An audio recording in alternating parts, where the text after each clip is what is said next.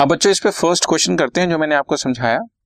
A company issued 2,50,000 equity shares of rupees 10 each to public and all amounts have been received in lump sum. सारा पैसा हमने application में मंगा लिया, pass necessary journal entry.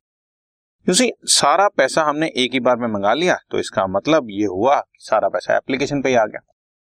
आपने एक बात का ध्यान रखना है, जब सारा पैसा फर्स्ट टाइम में मंगा लेंगे तो उसका नाम हम खाली एप्लीकेशन नहीं बोलेंगे, एप्लीकेशन एंड अलॉटमेंट बोलेंगे.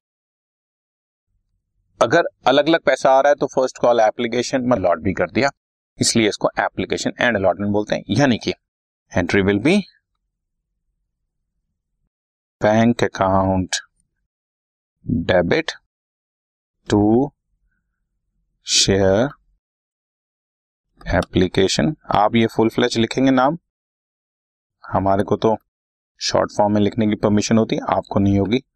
For share application money receive amount is 2,50,000 equity share है बच्चों और 10 रुपए का एक शेयर है. That means total 25 lakh rupees. ठीक है. और दूसरी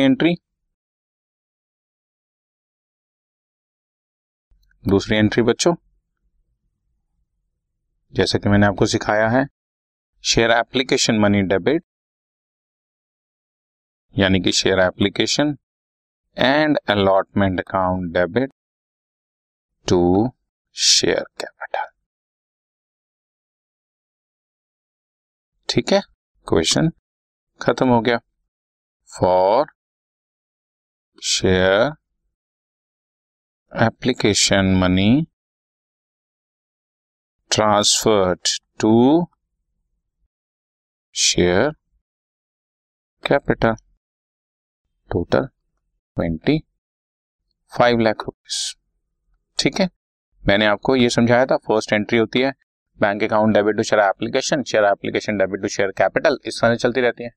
वही दो एंट्रीज होनी है बट यहाँ पर नाम सिर्फ एप्लीकेशन एंड अलॉटमेंट कर देना. जब सारा पैसा एक साथ मंगाएं तो शेयर एप्लीकेशन अलॉटमेंट के थ्रू होगा. Bank debit to share application and allotment, share application allotment debit to share capital. ठीक है, इतना ही सिंपल क्वेश्चन था.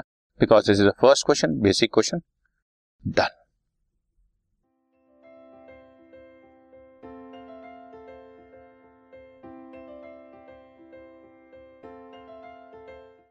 This podcast is brought to you by Hubhopper and Shiksha अभियान.